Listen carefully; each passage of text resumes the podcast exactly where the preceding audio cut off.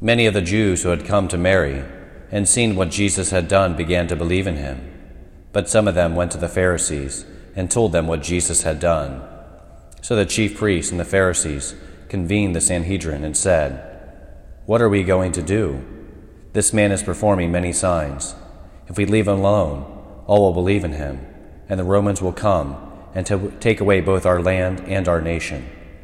But one of them, Caiaphas, who was high priest that year, said to them, You know nothing, nor do you consider that it is better for you that one man should die instead of the people, so that the whole nation may not perish.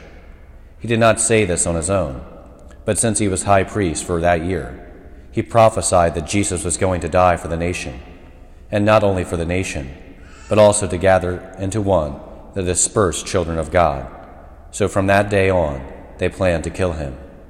So Jesus no longer walked about in public among the Jews, but he left for the region near the desert, to a town called Ephraim, and there he remained with his disciples. Now the Passover of the Jews was near, and many went up from the country to Jerusalem before the Passover to purify themselves. They looked for Jesus and said to one another, as they were in the temple area, What do you think? That he will come not come to the feast? The Gospel of the Lord. Praise to you, Lord Jesus Christ.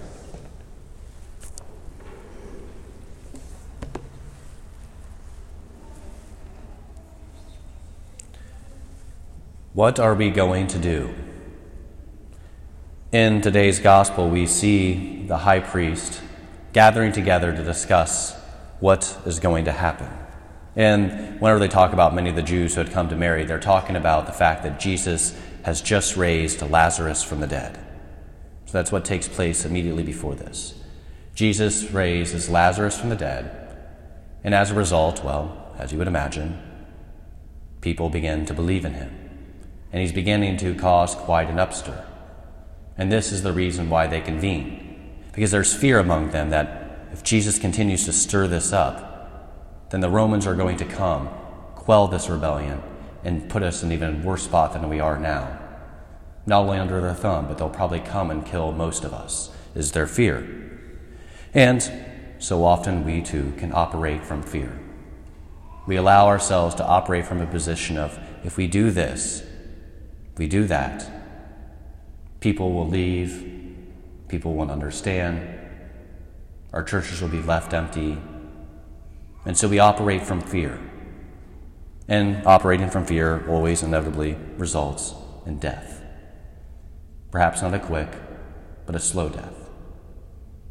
We have always considered, well, if we consider just simply, well, we're going to lose people. We've been losing people for 40 years. If we continue to do it the same way, the same thing's going to happen. But instead, we have to remember that we need to operate not from fear, but instead from a trust that God takes care of us. That if we honor Him first and foremost, if we make Him primary, the worship of God first and foremost in our lives, He will repay us in kind.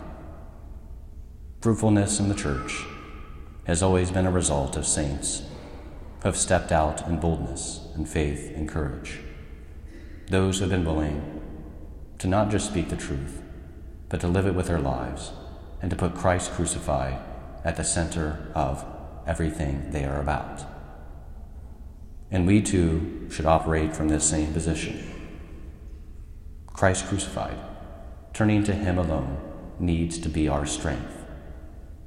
When we do that, when we truly make the worship of God the center of our lives, the center of our parish, the center of our family, God does not leave us abandoned. God is not going to leave us. The Pharisees are operating on human terms.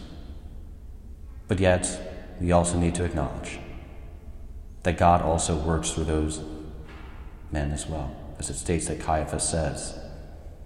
Do you not know that it is better for one man to die than the whole nation?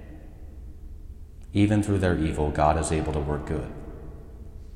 Even through the opposition we face in our everyday lives whether it's the obstacles of our own wills, of those who oppose us in one way or another, God can always bring good out from it through His providence.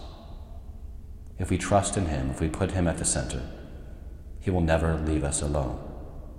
He will never leave us barren. God is fruitful to those who are faithful. So let us seek to be faithful in every aspect of our lives. And in doing so, God will bless us, even in the midst of our tribulations, our sufferings, and our trials. And He will bring about a harvest of goodness and holiness within His church.